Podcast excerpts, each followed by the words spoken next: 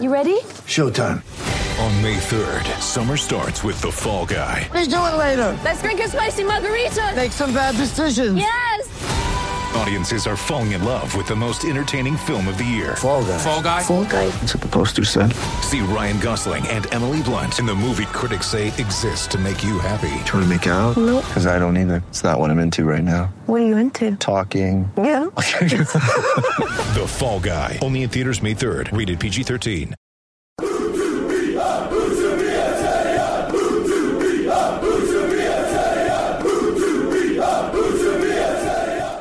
Hello and welcome to U2B. Ah, it's the Huddersfield Town podcast that I almost forgot to commit to the name of there, but pulled it back at the last second. Uh, I'm Stephen Chicken and I'm joined this week by Ollie Fisher and David Hartrick. Hello to you both. Hello, I'm just going to apologise for my neighbour's carpet fitting next door if you hear it in the background. Is that a euphemism? No, sadly not, no. Yeah, well, uh, Town have very much had the rug pulled out from under them recently, haven't they? Wee. Ah, see what you did there. see what you did there. Um, yeah, I mean that that's probably as good a segue a segue as any other. Um, yeah, they have had the rug pulled out from under them. So we had the long trip to Cardiff on Wednesday uh, under caretaker manager Mark Hudson, and once again another town defeat, uh, another late goal gone against them. Go to you first of all, Ollie. What did you make of the performance? Well, interestingly, this is the first game in three years that I've been able to say that I wasn't actually at. Um, I've been to like 100 nod in a row, and you know we've had our ups and downs in that period, but finally it got too much, um, and I didn't go on Wednesday night. Uh, but I did actually watch it, thanks to um, thanks to the red button facility that Sky have so generously laid on. Um, I, I thought it was, I thought it was an interesting game, and I thought it was played in kind of 20 minute spells um, where the teams kind of alternated dictating possession. Um, and, and generally sort of being on top. Um, I think we started the game shaky, but that was perhaps to be expected. Um, we we grew into it a little bit, and we, we had our ten minutes just as we did in that QPR game, and just as we have done in the other games so far this season, but without really creating too much. Um, and then Cardiff came came back into it towards the end of the first half. They scored the one goal, but in reality could have had could have had two or three. Uh, they were very wasteful uh, altogether in the game, to be honest. But um, we came back out second half playing really, really well. We looked a lot more confident on the ball. We looked like um, we had more of a shape. I think Hudson had clearly clearly said something at half time, had changed changed up um, the way that he wanted the midfield to operate in particular. And we got ourselves level through what I thought was a bit of a freak goal, really. I saw Chalobah kind of off balance fire that shot towards the bottom corner, and I thought he'd hit the side netting at first. um, but, but Yeah. saw it ripple the back of the net. It was one of those where in the press box everyone went, "Oh, it's a goal!" like everyone was just like, Yeah. "Oh, right, okay." I think the fans, I think the fans of our fans over in the corner were a bit shocked as well to see an actual goal hit the back of the net because even Karlan Grant's from open play this season didn't hit the back of the net. Um, had to go to goal line technology. But yeah, uh, so we got back into it through that, and then we started pushing forward. And I started to think, you know what, you know, I like what I see here. We're we're um, we're being intelligent. The press sort of came back. I thought we were putting them under pressure. The home crowd started to get a little bit edgy, a little bit anxious. You started to hear the groans when they gave the ball away. Uh, but then, as as has happened um, three times so far this season, legs went. The legs went. Um, and last 10, 15 minutes they were well on top and. They got what you know. Upon reflection, you look at the match stats. They had 24 shots to our seven. They had double the shots on target, eight corners to two. However you want to look at it, you know the stats don't lie. Um, they got what was probably a deserved winner, um, and it's just one of those things you can look at it as unlucky because the way that the goal came through substitute Hoylett, you know, he was given just a couple of yards there to get his shot off, but it deflects um, deflects off Elphick's knee and into the top corner in a place where Grabar is just not going to get to it. And when he looks out, he looks out, those go in. They find the back of the net.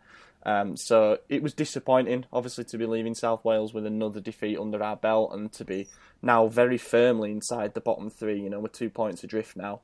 Um, yeah, some positives, but the the same mistakes and the, the same sort of very crippling lack of execution, um, discipline, and I think above all confidence kind of kind of cost us in the end. Um, and we're now just hoping that we, we hire Houdini or something to turn the ship around because we've got a very damaged group of players, and I think that you know any manager worth their salt is going to be looking at this job now, thinking I don't want to go anywhere near that. Um, but yeah, we'll see. Um, obviously, Reading now on Saturday becomes a massive six pointer. So yeah, not not a great evening on Tuesday night again. Uh, Wednesday night, sorry.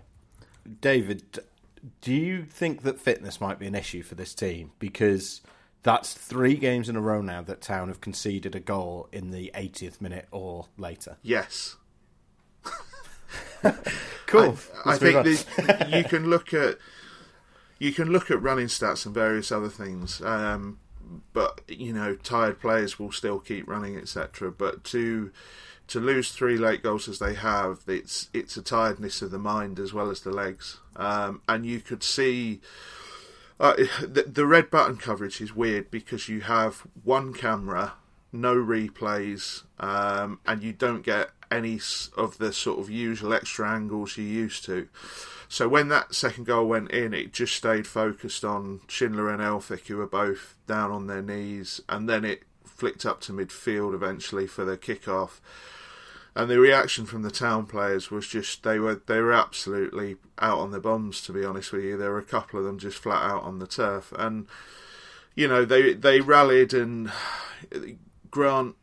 It, it was a sharp chance that in the ninety third minute, um, but that's one of them chances that when things are good and you're creating a lot, you know your striker bangs that in because he's you know he's red hot and he doesn't feel like every shot he takes is his potentially his only one in the game. Um, but yeah, I I do. It it just it feels like every game I've seen Town this season, um, which remarkably is all of them.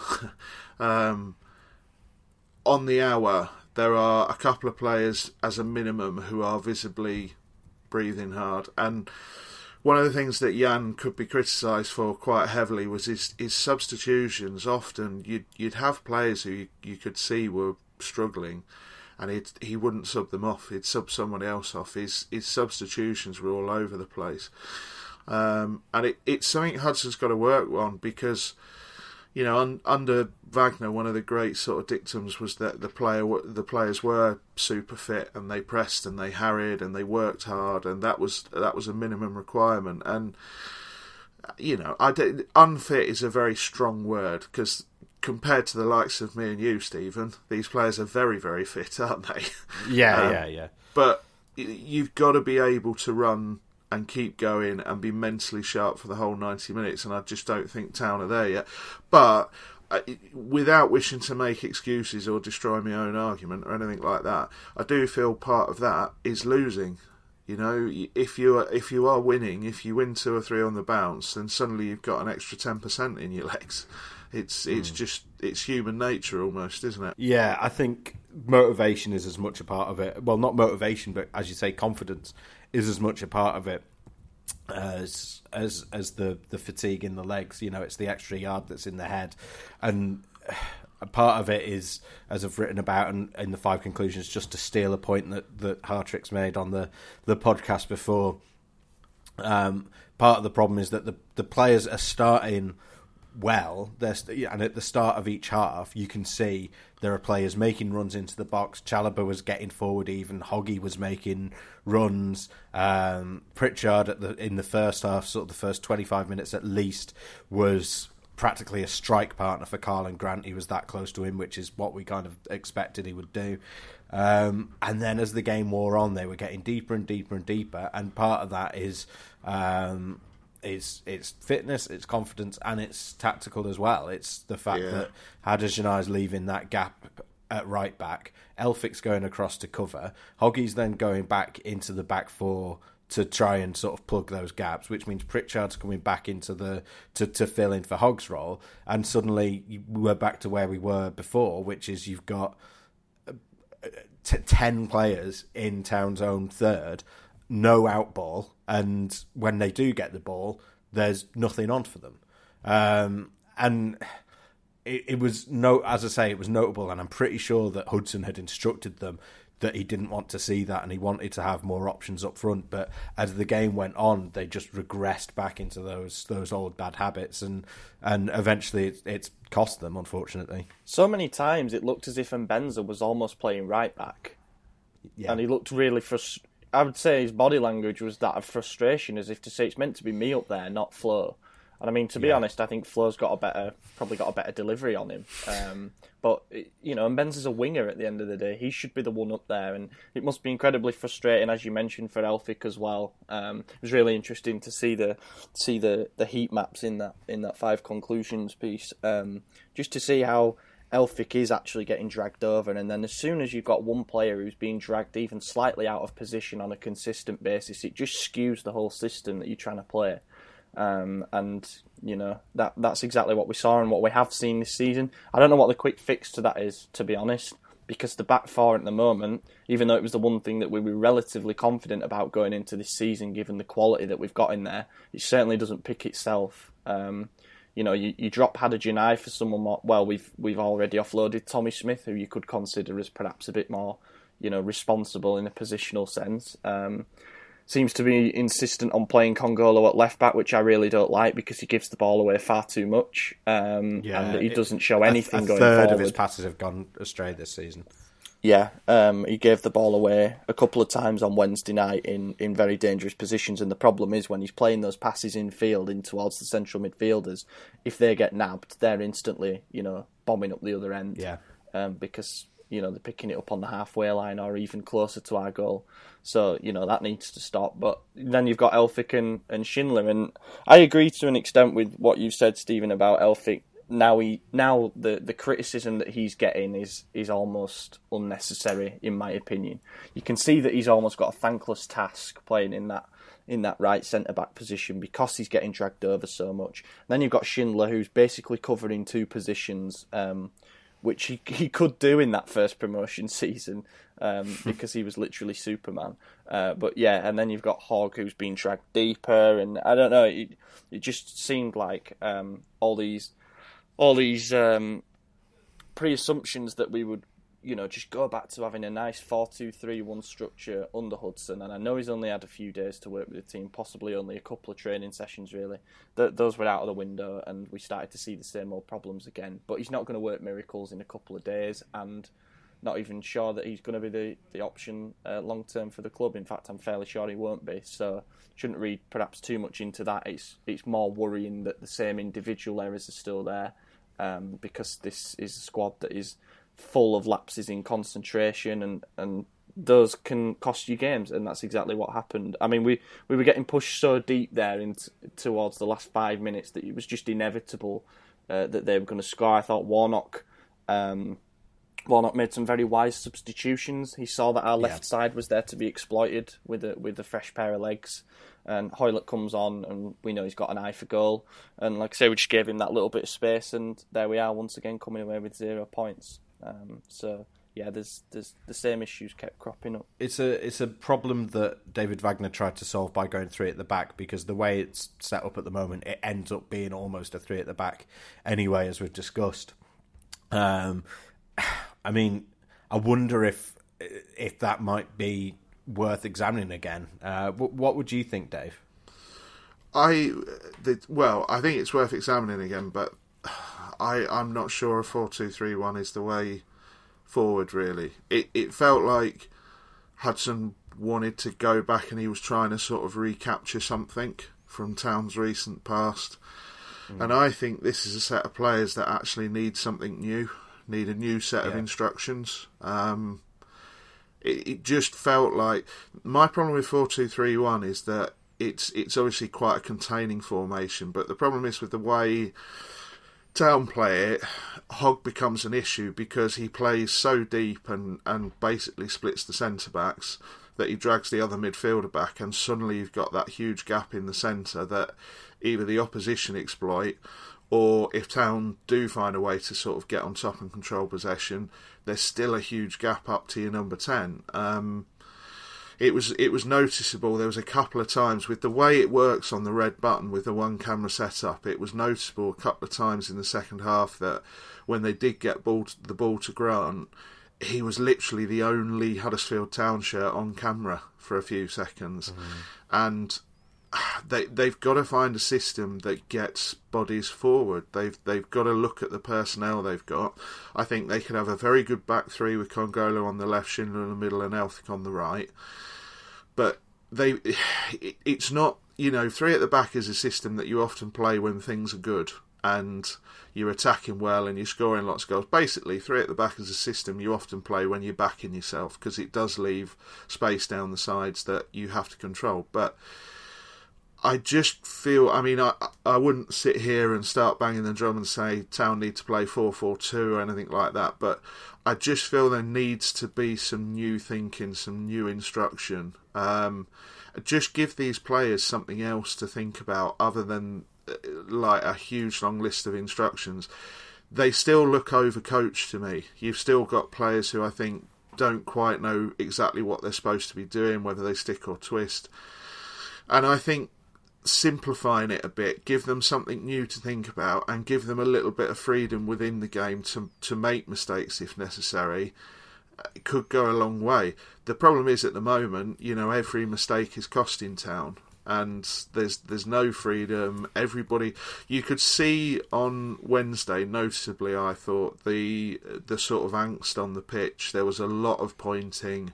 There was a lot of trying to trying to rally each other, but in the form of sort of almost shouting at each other from a foot away in the face and all that sort of thing. And there needs he needs to find a way to relax these players a bit more. Um, And I don't think just sort of going back and trying to capture something that led to Town's greatest success is necessarily the path to do that because that brings a pressure from within itself. So I don't know if you go three at the back or I don't know if you try something else to be honest with you, but I yeah, I'm I'm not positive that four two three one is is going to work. The other side to this is four two three one. One of the the the big reasons that Town used it so successfully was Aaron Mooy. He was capable of, of playing the ball over distance, so he could bring wingers into play.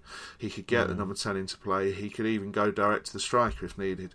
So now Aaron Mooy, and it's it's noticeable how both your wingers and Pritchard were having to come back into their own half to get the ball.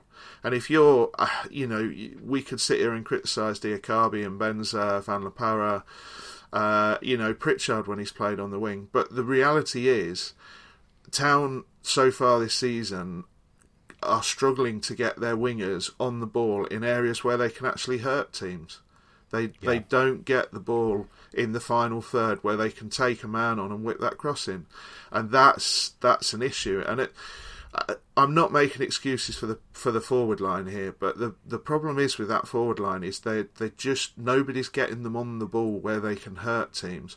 I mean, when they did that little spell, you know, when the goal came in the second half, Town look a different team. But the problem is that sort of mentality and the fear kicks in, and they just retreat further and further back. And the problem with four two three one is it's almost the perfect formation to retreat back, you know, and, and mm. turn that four into a five and sometimes even a six at the back.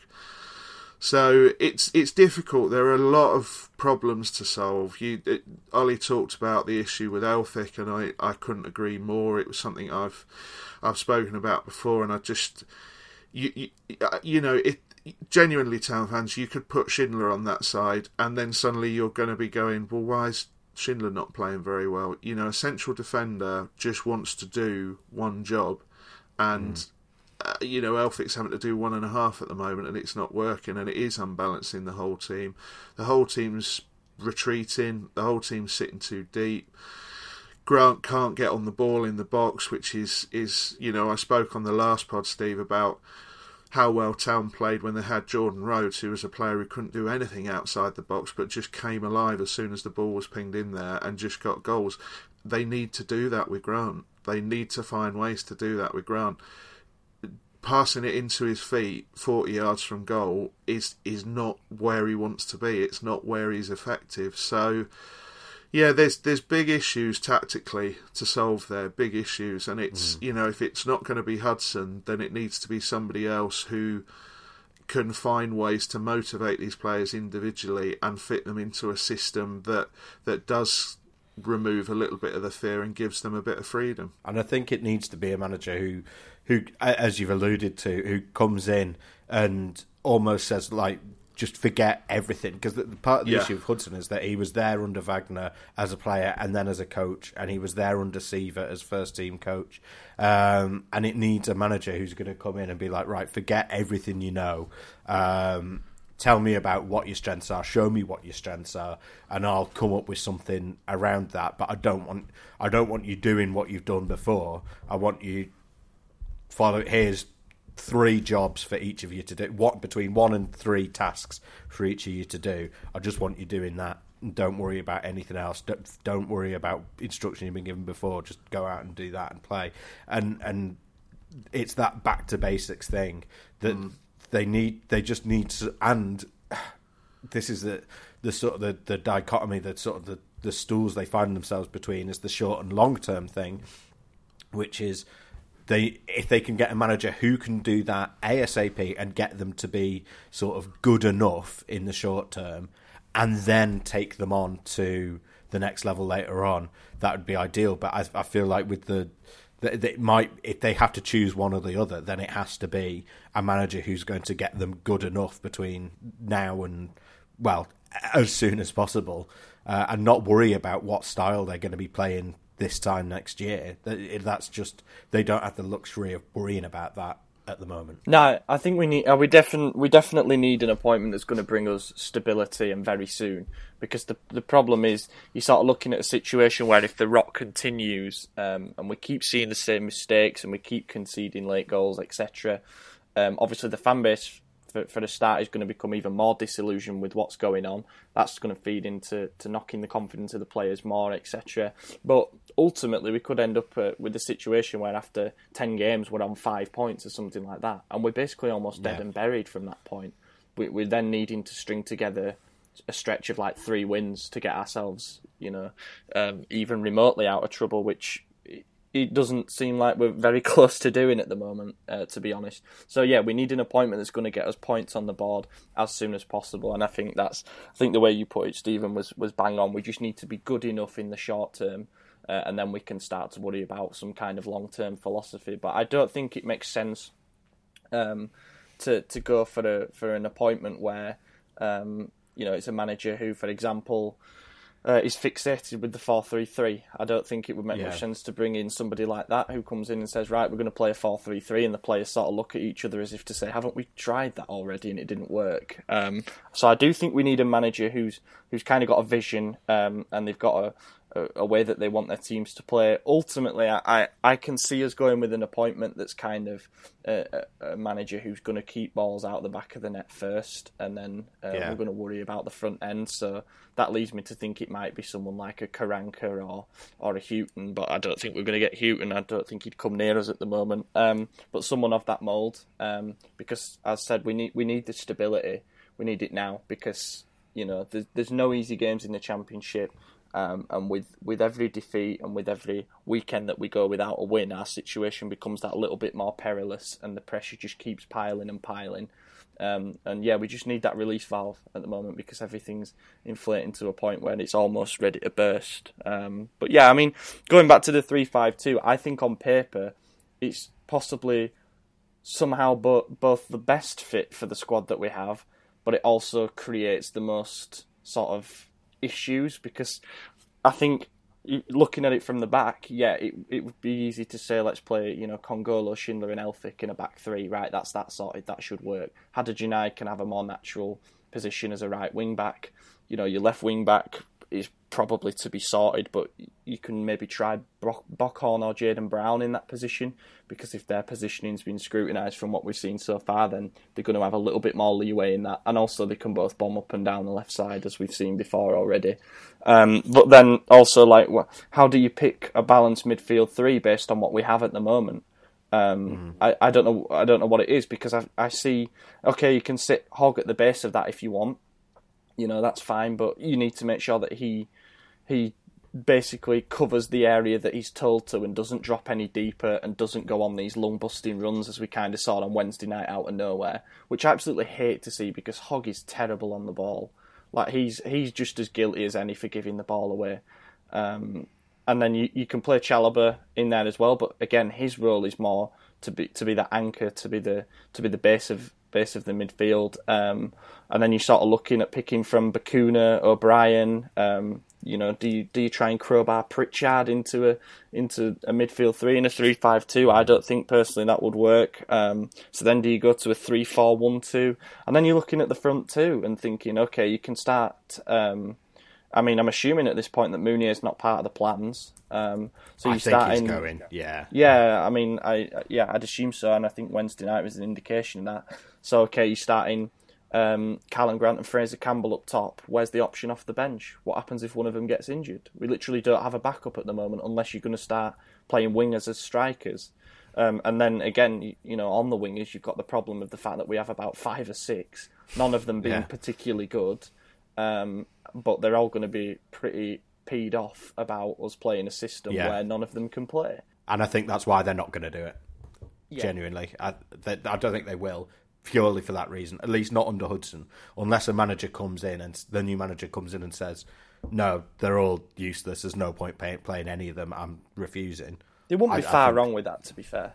I mean, I'm yet yeah. to see. This is the thing: is that I'm yet to see any of the wingers earn their spot. It doesn't feel like there's a there's a winger at the moment who is you know, nailed on name on the team sheet. It's more like, oh, I suppose it'll probably be Rajivan and Benza. You know what I mean? It, it, there's no inspiration mm. from that. There's no excitement. You know, I think people who were assuming that uh, Van La was going to turn into into Eden Hazard or Sadio Mane on, on Wednesday night were very quickly proven wrong. Uh, he was picking up the ball on the halfway line and going back to what we've seen, and that is him looking to offload the ball as quickly as possible or doing step overs when he's 10 yards away from the fullback rather than having a run at them.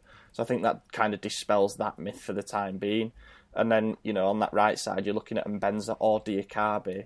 Um, Diakhaby being a bit more direct, in my opinion. You know, we've seen Mbenza's willingness to kind of track back and uh, and to play as more of a right midfielder. Um, possibly because he's he's paired with Flo on that side.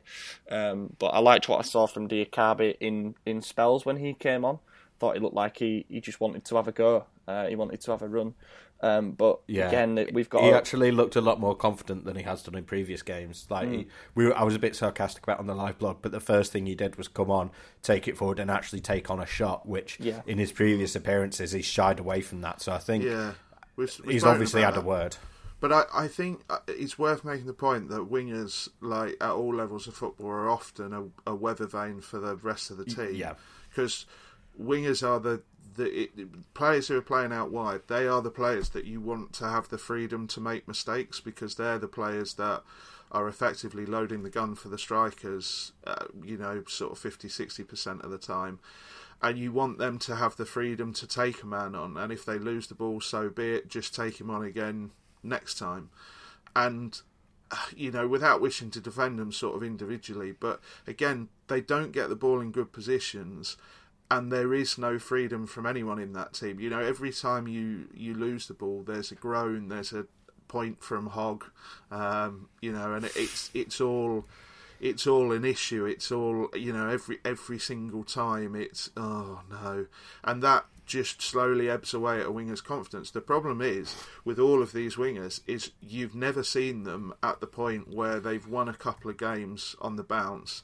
Town are actually playing well and you know they do feel confident and they are running with the ball and they are getting it in good positions and they are getting more than you know three chances to put a decent cross in. And it, I uh, you know I like Diakhaby I think there's a player there. Mbenza I think is is really raw really raw. But again there could be a player there. I don't think Pritchard works as a winger. And Van La Parra, uh, you know, I think the championship is his level and he's got a job to do. But again, I just I find it difficult just to sort of criticise them outright when it's a, it's it, I come back to the same thing like it's it's Mounié last year up front when he was getting a lot of criticism for not scoring, but nobody was creating for him. He wasn't getting any chances. He wasn't getting on the ball in any sort of area where he, he could score. So it's I don't know. It, it, again, it just comes back to the same thing with Town. They've just got to find a way to get a win and just improve the mood. Eh, we can sit here and talk about tactics and systems and individuals and managers and you know long term goals and everything. The the reality is for this club right now, they just have to find a win, and once they've found that win, they have to find another. That's that's all it comes down to. And it's not it's not easy, but there are fixtures coming up which I would suggest Town can look at and try and target. So yeah, we'll see. But I I'm sort of loath to just write the wingers off as as is because I do think, uh, like I say, they they if if you got two or three wins under your belt, you may find at least one of them suddenly becomes a different player. Yeah, that's what we're Um, hoping for. I mean, uh, as you mentioned earlier as well, I don't think the wingers have been receiving it, receiving the ball in positions where you know they've been able to have a um, an isolated run at their fullback and they've been able to you know take the ball to the byline or they've been able to look for that early. Co- what it seems like at the moment is the wingers are getting the ball sort of 40, 50 yards from goal. They're having to try and carry it sort of 20 yards down the down the touchline and then just whipping a ball any way that they can towards a very isolated Karlan Grant, and that is just not gonna not gonna work against. to, to whip that ball in. They've usually got to get past two midfielders and a fullback. Yeah, and you know mm. that's the the best wingers in the world can't do that every single time. But the best wingers in the world get the chance to do that seven eight nine times in a game. When you have to do that only and you only get the chance to do that maybe three times it's incredibly tough incredibly tough particularly when you've got young players who you know mentally let's be honest they are slightly more fragile at a younger age. And it's it's a tough situation. It's a tough situation. And the thing is, I reckon if you went and watched them genuinely, I reckon if you went and watched them in two or three training sessions, stood at the at the touchline, you would ju- you'd see completely different players. You know where the pressure's off and where they're enjoying being on the ball. And I I genuinely think you'd be absolutely amazed. What were they like in the summer, Steve? Diakhaby was all right, but doing what Diakhaby does, um, he would he would you know look good on the ball at times and do the thing we've seen him do several times this season, which is blaze past a couple of players. But then there's other times where he'll just literally just run the ball out for a throw in under no pressure. Um, the rest of them, Van La Parra had half a good game against Donny, but he was doing nothing until the moment he scored, um, which in fairness was a good goal, but he didn't really offer anything until then. And Mbenza barely played at all because he was on international duty, so he had a late start. Um, Kachunga, we already know what he's about. He did nothing that you wouldn't expect him to do, and he's he's limited. Um, I mean, he always tries his heart out, and, and he's you know all of that stuff, but he is limited. Bacuna, nothing, uh, and Prit- and Pritchard was Pritchard was the other winger, um, who I think was was the. I know everyone criticises, and, and, and I know Dave, you're not a fan of playing Pritchard on the wing, but at least you you know you're going to get a certain level out of him, um, and that he would do the work off the ball and try and get that high press going. So as you say, they're kind of a they're kind of a bellwether for the rest of the team. That they're the whenever you do. I mean, just to to tell the fans something I probably shouldn't say. Player ratings are a load of rubbish because when you're writing player ratings, the very nature of it is that because you're trying to find something to say about every player and you're writing it down, you're barely watching the game. But but wingers notoriously, you, you either give them a four or you give them a seven or an eight because it's just how they are. They're either in the game or they're not. And at the moment for Town, they're just not. Um, so I think Kachunga's an interesting case study in a way, though, because you go back to that 2016 17 promotion season. Obviously, we were in the championship, and he was literally our well, he was one of our most. He was probably our most important forward player that season. You know, he scored 13 league goals. Um, Wells had 10. Um, but now, you know, now we're back at this level, the level that he dominated two, three years ago. He, he's just nowhere near. There's, there's no, there's not even a question of him getting into the starting lineup at the moment. and that that should be quite scary in terms of the effect that that two years of that kind of football can have on a player. You know, for me, he, him along with Tommy Smith should have been those kind of players where we're having a look, thinking, well, they've done it before. You know, we know that we can trust them. Um, but no, he's just not. He's not getting a sniff. How much of how much of his ability has been damaged by that? That's obviously that long term injury that he had, and then being out again shortly after coming back. Um, I don't know, and whether that's completely wrecked his confidence and his ability as a player, not entirely sure. But I just I just find it very strange that there we have a player who has been so important to us in our recent history, and we've got a bunch of options that seem to seem to be offering nothing, and, and he can't get a game. I think Kachunga though, I, I, mentioned the sliding doors moment of the miss against Derby for in the context of, of town season so far. But that also feels like a bit of a sliding doors moment for him. I mean, the problem was when that chance came across to him, it, it, he's got a clear. He can do anything he wants at that point, and what he chooses because his confidence is rock bottom is to try and take the maker's name off the ball and just hit it as hard as he possibly can. And that's that's a player whose confidence is, you know, not at zero, but is is right down. And that's that's the problem with so many of Town's forward options. And the only way you can cure that is by getting them on the ball and giving them opportunities because uh, they will. The more they're on the ball, the the better they'll be. You know, the more opportunities you create, the more you'll score, the more the confidence builds. But that's I, I do think it's Town's biggest problem at the moment is that the, the just however they play up front, whether it's a two or three or four, um, however they play their number ten, whether it's slightly deeper or it's like you say, Steve, virtually a second striker in the first half mm. on Wednesday, they've got to find ways to get them on on the ball and in areas that can hurt them. And if we don't know who the next manager is going to be, but if it's if if Town went with Hudson, for instance, say they, they get a win against Reading and they get someone at something next week. It's uh, Luton next week, isn't it? I think. Yeah. Yeah. Um, say they say they got four points from the next couple and they do want to give it to Hudson my worry still remains, you know, that I spoke about in the last podcast, Steve, that going trying something that's been tried before, you know, is is not what this team needs. But yeah, we'll see, we'll see. Speaking of next manager, then, do you think that Dave that um, that Town would be attractive to a good manager, or do you think a good manager would avoid this team with a barge pole? No, I I think a good manager looks at this squad. There's 90 million quid's worth of talent there. They're on an absolute sort of zero point at the moment, so the only way is up. You only have to affect them quite sort of minimally in the short term to make quite a big impact. And I, I genuinely think that it, you can look at this squad and you can look at how much raw talent there is and how much potential there is over actual sort of proven quality and you can spin that into a positive. I, I still think yeah. it's a very attractive job. It's it comes with I know we're we're talking after a manager has been sacked after what is a relatively short space of time, but it's still a job in the wider sense that comes with a, an idea of longevity if that's what the manager is after. But also, I, I, I think that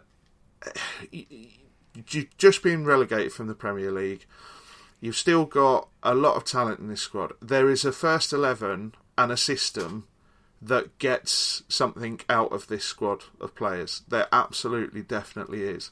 And a good manager will find it. Steve, you mentioned the name Jokanovic on the last pod. Mm. He would come in and he would imme- make an immediate impact and he would get a tune out of individual players and out of a system. But he would be incredibly expensive. Shame he's on about Hughton, 500 grand a week in uh, Qatar, Qatar, or wherever yeah. he is at the moment. Yeah, that's it. Yeah, Hughton could, Chris Hughton could come in to this squad and they've already got a sound defensive base. I mean, for all the for all the trauma of the season so far, you've still only lost 2 1 to, to Fulham, who absolutely ruined Millwall the other night. Um, still only lost 2 1 to Derby, who'll be there or thereabouts the end of the season.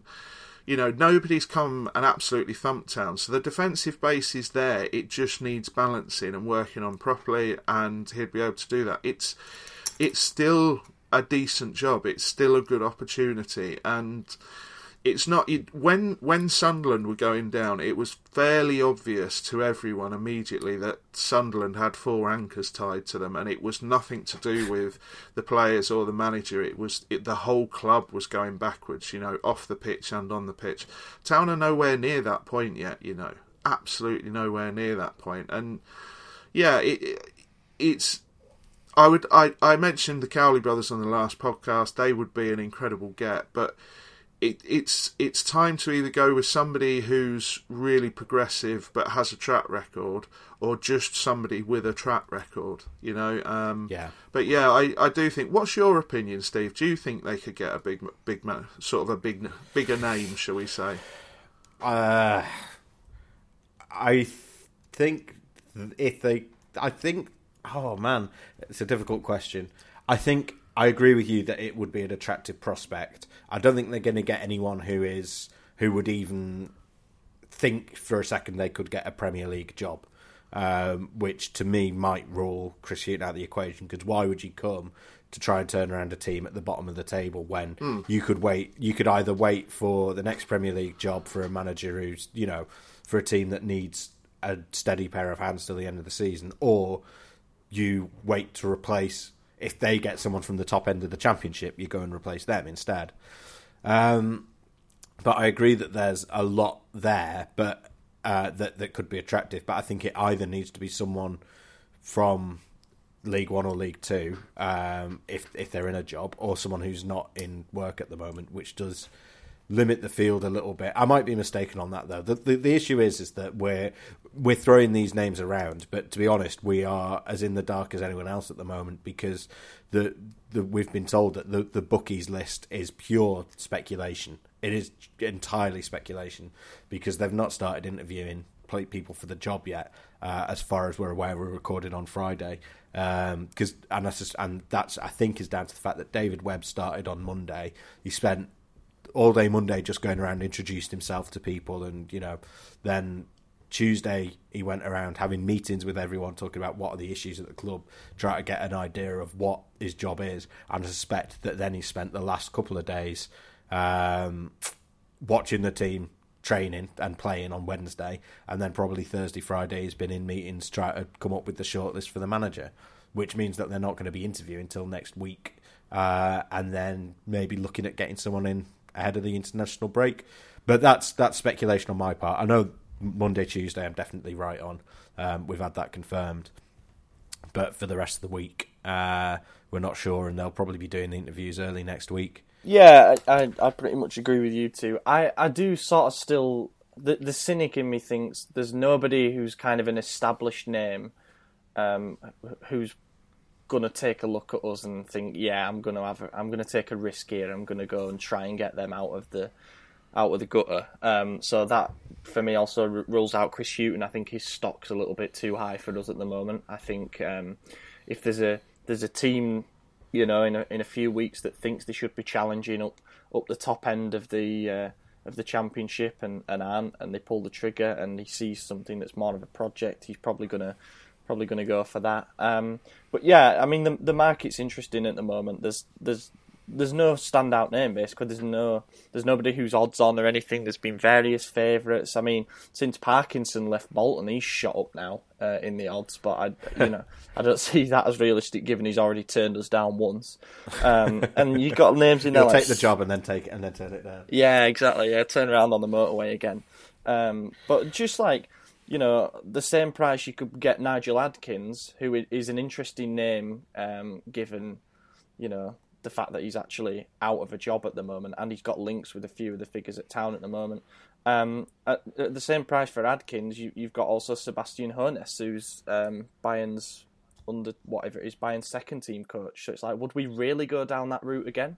You know, would we would we really take a gamble on another young, kind of unproven um, German manager who and hope that we, you know, we, we get lucky in the same way that we did with Wagner, and then all the other names in there that just don't really inspire. But I, again, I don't I don't think we're going to be able to attract a big big name. So that's why we should focus on making sure that it's um, it's a manager that's going to come in with a set style, um, and they're going to be able to get the best out of this group of players, both in the short term and then uh, d- develop us moving forward and get get us up the right end of the table. Um, but yeah, I, I, think the timeline that you you pointed out would probably be be about right. I think we'll be talking to people next week, and the international break seems to be the the the time period that that things are gravitating towards now. Get someone in and give them two weeks to work with the squad um, ahead of what is a, a, a, run of fixtures that we should be looking to, to target definitely. And it interestingly, the the new manager's first game could be a bit of a baptism of fire in that Sheffield Wednesday at home, who who have had a decent start to the season.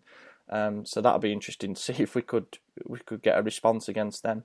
Um, but yeah, I suppose we shouldn't entirely rule out the, the prospect of us um, of us beating Reading and and maybe even beating Luton, who have started to struggle after that exciting game against Middlesbrough to open the season. Um, if we were to beat both of those, then do you have to take a look at Hudson and say, okay, he's actually getting more out of this group of players now than somebody else would who'd who'd want to rip up the plans and, and start again. Um, so I guess just watch this space really. Um, I'm sure a name will, will come out of, of of no, well, it might come out of nowhere. It might be one of the ones that's sort of shortlisted at the moment um, with the bookmakers and that kind of thing. But sure, a, a more concrete name will emerge within the next week um, in terms of who we're looking for and, and who's impressed in the interviews and that kind of thing. So yeah, I guess we'll see. But um, there's nobody at the moment that, apart from, of course, Gennaro Gattuso. He is absolutely the man to, to take us into the top six. Um, and I genuinely, we should probably point out that you run a, an AC Milan fan site, don't you, Ali? Um, yeah, I think you know that mentioning that with a bit more context uh, would have been helpful because now I look incredibly biased. Um, perhaps mentioning that in the intro, people might have forgotten about it by now. But um, but yeah, I genuinely think I'm I'm being deadly serious here for a second. I think I don't think we get him, but I think we should be reaching out to him. You know, I, it, there was he was linked with the Newcastle job when he when he left Milan. Um, I think that's probably about the level of job that he's going to get. Be it, uh, I don't think I don't think it'll be in England, but it might be in France. Um, might be somewhere in Italy again. Who knows? But genuinely, just give him a call. I mean, he he took a very very young group of players. Um, one, well, guided them to fifth place, one point off the Champions League, uh, finishing behind teams that are a lot further ahead in their, you know, quote unquote project um, managed to unite group of players, and he had them had them playing a set system, which unfortunately was four three three, but he did show uh, ability to adapt um, and that kind of thing towards the end of the season, especially. Um, and ultimately, he's just a really, really lovable bloke. So yeah, Gattuso in for me. Yeah, it's an interesting idea. Uh, perhaps is is one to look at. Um, right, well, I think that's us for today. So thank you for joining us on Utopia, and uh, that goes to both the listeners and to the two of you, David and Ollie. A pleasure as always to have you on. And uh, yeah, we'll be back with you next week when hopefully Town have some more points on the board. But until next time, goodbye.